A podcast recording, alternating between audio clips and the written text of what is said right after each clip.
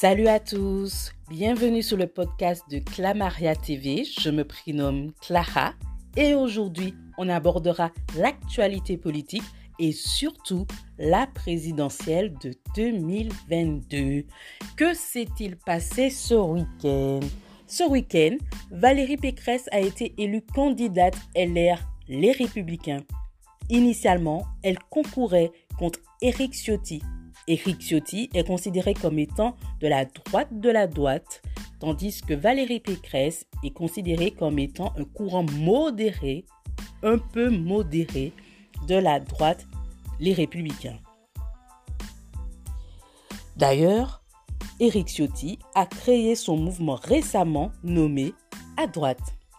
Valérie Pécresse sera donc la première femme à représenter les républicains anciennement nommés l'UMP. Autre information qu'il y a eu ce week-end, dimanche 5 décembre, il y a eu deux, deux meetings, celui d'Éric Zemmour et celui de Jean-Luc Mélenchon. Plus de 10 000 personnes pour le meeting de Éric Zemmour. Oui, oui, 10 000 personnes étaient réunies pour le premier meeting de Éric Zemmour et plus de 4 000 personnes étaient réunies pour le meeting de Jean-Luc Mélenchon. Selon les journalistes et les images que nous avons pu voir, il y a eu des faits de violence envers les journalistes et il y a eu des bagarres entre groupes de personnes lors du meeting de Éric Zemmour. Concernant le meeting de Jean-Luc Mélenchon, nous avons assisté à ce meeting. Il a abordé plusieurs thématiques lors du Parlement de l'Union populaire. Il a évoqué les hôpitaux publics, il a évoqué l'écologie, le réchauffement climatique et l'école.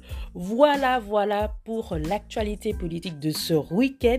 N'hésitez pas à nous laisser vos commentaires, à nous dire ce que vous avez pensé de ces trois faits d'actualité ce week-end.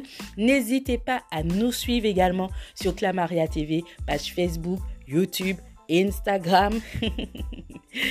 Et n'hésitez pas à nous dire les faits d'actualité que vous voulez qu'on aborde de ce podcast qui est le vôtre. Je vous dis à bientôt.